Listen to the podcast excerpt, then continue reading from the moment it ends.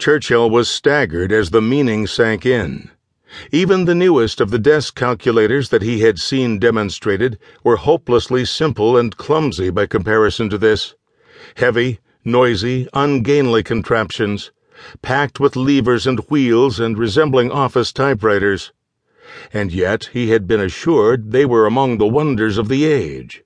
If so, what kind of technology had produced the device that he was holding in his hand? Where could it have come from?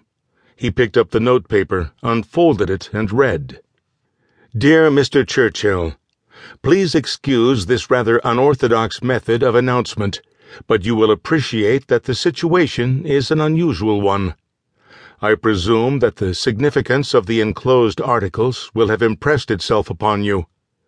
There is much to discuss concerning the security and future of the Western democracies, and little time to be spared. Accordingly, I have taken the liberty of arranging luncheon in a private room at the Dorchester Hotel for 12:30 on Wednesday next, February 17th, at which I would request the honor of introducing myself and my colleagues in person. You are cordially invited to bring three companions, the choice of whom I entrust to your judgment. Needless to say, their discretion must be absolute, and their reliability beyond question.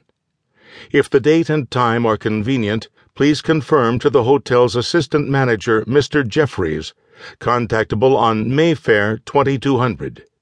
I remain yours faithfully. Signed, Winslade. This is incredible, Churchill whispered. He read over the letter carefully once more, and after that re examined each of the articles. Then he sat thinking and frowning to himself for a long time. Finally, he collected the items together again, locked them away in the desk, then picked up the telephone and jiggled the cradle. Yes, Mr. Churchill. Mary's voice answered. She sounded relieved. Churchill's tone was serious. Put a call through to Oxford and see if you can find Professor Lindemann, would you, Mary? he said. Tell him I'd like him to get down here as soon as is humanly possible. I've got some things here to show him that I think he'll find fascinating, quite fascinating.